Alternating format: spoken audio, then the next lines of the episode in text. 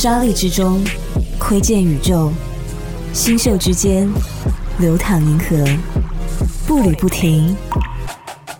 Walking Cloud。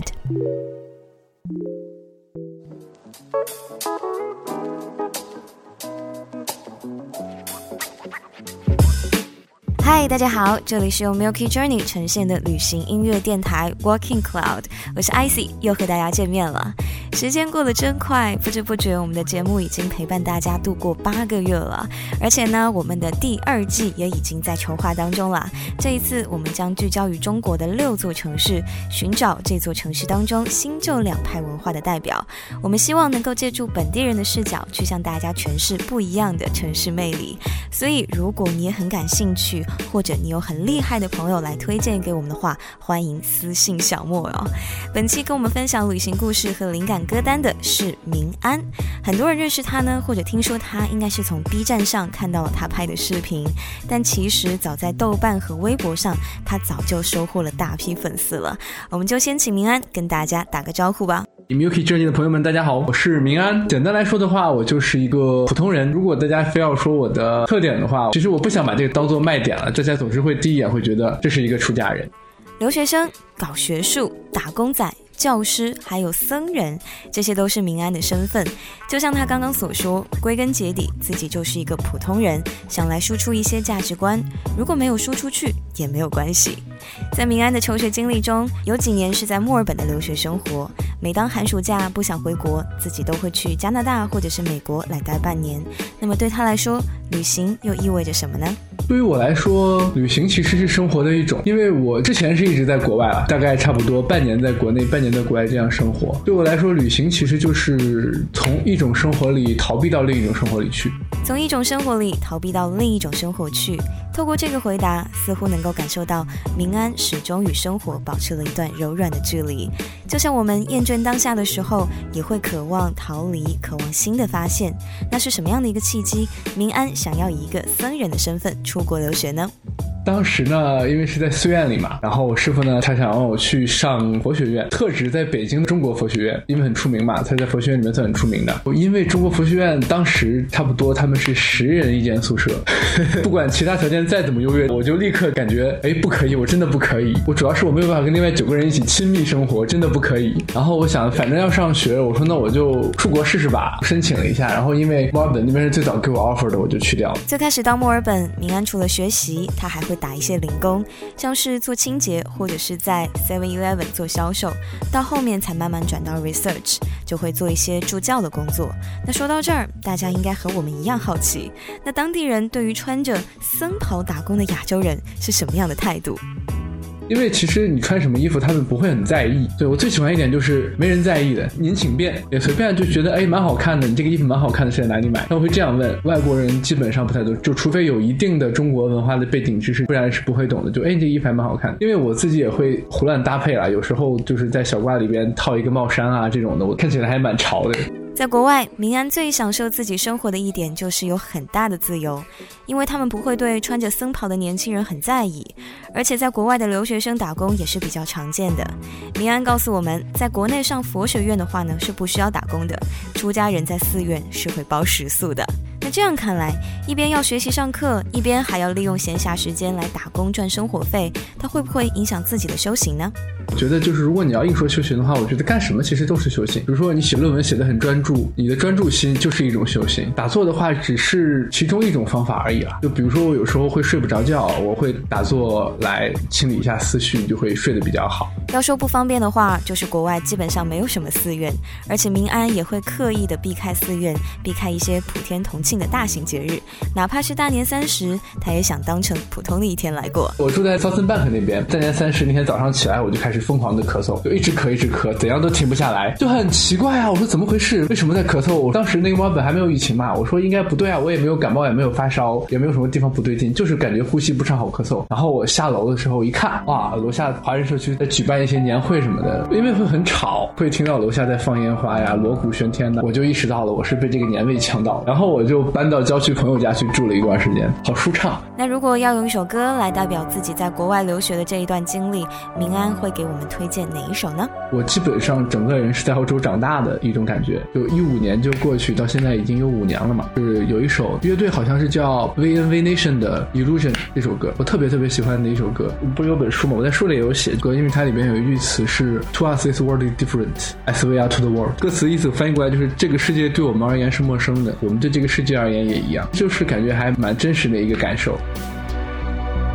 I know it's hard to tell how mixed up you feel, hoping what you need is behind every door. Each time you get hurt, I don't want you to change, 'cause everyone has hopes, you're human after all. The feeling sometimes wishing you were someone else, feeling as though you never belong. This feeling is not sadness, this feeling is not joy. I truly understand, please don't cry now, please don't go, I want you to stay. I'm begging you, please, please don't leave here. I don't want you to hate the hurt that you feel. The world is just illusion trying to change you. Being like you are, well, this is something else. Who would comprehend? But some that do lay claim divine purpose blesses them. Well, that's not what I believe, and it doesn't matter anyway. A part of your soul ties you to the next world, or maybe to the last, but I'm still not sure. But what I do know is to us the world is different, as we are to the world. I guess you would know that. Please don't go, I want you to stay. I'm begging you, please, please don't leave here. I don't want you to hate, for all the hurt that you feel. The world is just illusion trying to change you. Please don't go, I want you to stay. I'm begging you, please, oh please don't leave here. I don't want you to change, for all the hurt that you feel. This world is just illusion, always trying to change you.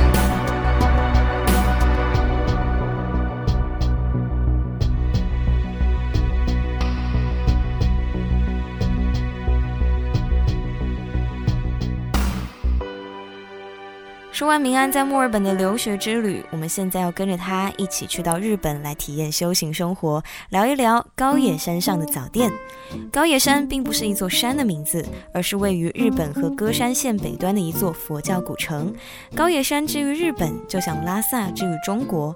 而明安口中提到多次的早殿，那具体要做一些什么？早殿呢，是出家人在寺庙里的功课的一环。首先呢，说是在寺庙里的功课的一环，也就意味着说你不在寺院的话就可以不用。对我个人而言，简单来说就是起很早去念经，穿好衣服以后去念一个小时到一个半小时，不会很长啊。就像我现在在这个庙子的话，大概是四点半需要起床，会有打板，会有鸣钟，会有敲鼓。所以上早殿一般是出家人在生活当中比较神圣的一个环节，流程大致和国内也基本相同，尤其是起得特别早，格外的统一。那么日本上早殿跟国内有没有什么不同？说到他们早殿的不同的话，就是他们中间会有一个火盆，这环节就是往里面噼噼啪啪扔纸啊，我也没看清楚，因为早上的光线不是很好，他们有扔纸或者一些其他什么东西，然后那火盆就忽明忽暗，火光闪烁，噼里啪啦的。说到神圣性，对我个人来说，就是如果一个东西是不允许我开玩笑的话，同时它就不值得我去捍卫。明安在日本的寺院里，因为语言的关系，只能说一点简单的英语和其他人来沟通。但是寺院里有一个在日本出家的瑞士和尚，因为他也是外国人，英语还比较好，所以两个人就能够多聊一些，享受打坐、诵经以及交流带来的轻松。日本之行，明安给我们推荐了茶太的 Farewell。因为我听不懂他的歌词，然后我只知道他的歌名，然后又是一首非常可爱的歌，又是日本歌，然后我觉得日本很可爱。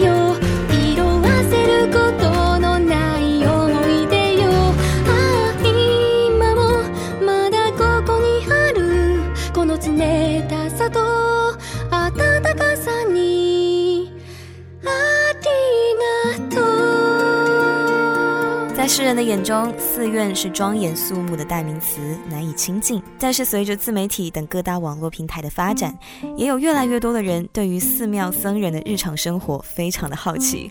除了我们想象当中僧人的日常是持清规戒律、日日诵经，还会有一些什么我们不知道的呢？就是我不敢代表说僧人的日常是怎么样的，因为每个人其实说实话都不一样。只是说僧人的话，拨开僧人下面的人的部分，如果大家都住在寺院里，统一的就是早上很很早会有早店，大概早店四点半开始的话，大概六点六点半左右会结束，然后那时候会开始早饭。然后早饭结束以后呢，寺院的禅堂的人会回到禅堂去坐香，寺院里的其他一些部门的人，比如说课堂的就会去课堂值班，然后像是我是佛学院的，我就我就会去佛学院开始上班或者去上课。我们午饭其实也是一堂佛事，叫做过堂，大家会一起念经回向啊。然后下午呢就跟上午一样，大家会有各自的事情要干，就是各自的修行要做。之后就是晚殿，晚殿差不多四点半五点开始，晚殿之后是晚饭，晚饭之后这段时间就会比较自由了、啊。然后寺院一般会在晚上九点半左右会打板，大概就是可以睡觉了的意思，虽然要休息了。我们刚刚听到的这些都是僧人的日常，那么民安的日常又会做些什么事情，有什么不同呢？可不可以跟大家分享一些？像我的话，早晚店肯定会跟大家一起上，午饭也会跟大家一起吃，然后晚饭有时候会跟大家一起吃，或者买碗面啊什么的，有时候就自己就吃掉。平时有课我会去上课，我有工作我会干工作，自己的时间我会写写论文，那因为我自己还有一些学术的东西要做嘛，然后我会写论文。放松的方式的话，我我会看尼尔盖曼的书，我特别喜欢尼尔盖曼，我是中华区的尼尔盖曼粉头，特别特别喜欢这个作者。然后偶尔我会打打游戏。原来我们对僧人的认知还停留在以前的刻板印象，他们也会写论文、拿工作、打游戏、买手办、留学、旅行。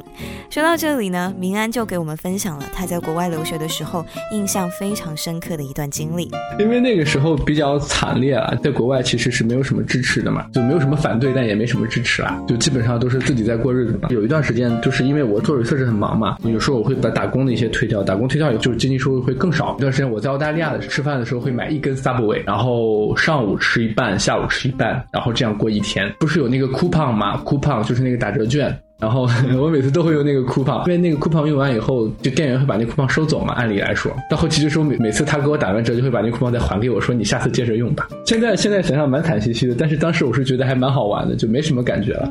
即便在国外没有太多的经济支持，有段时间呢还因为节省常常吃不饱，明安也没有觉得生活有多么的苦大仇深，反而觉得还挺有趣的，要不要太佛系了？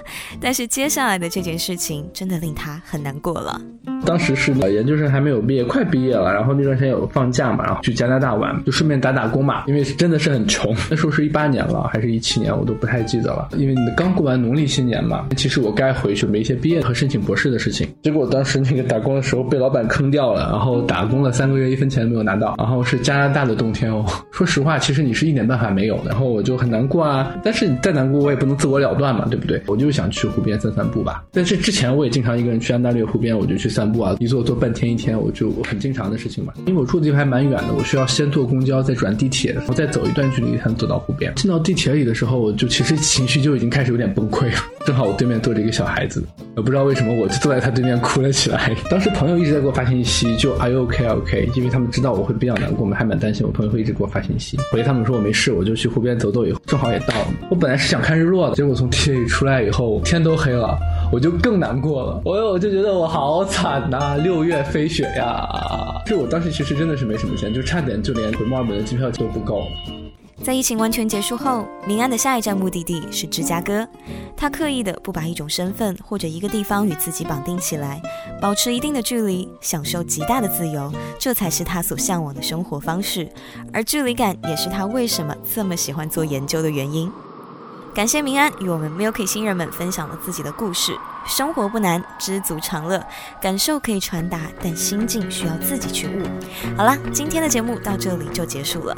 最后明安跟我们分享的一首歌是来自 Radical Face Welcome Home， 他认为这首歌是最能够描述自己的出家经历的。感谢各位的收听，我是 Icy Walking Cloud， 我们下期再见。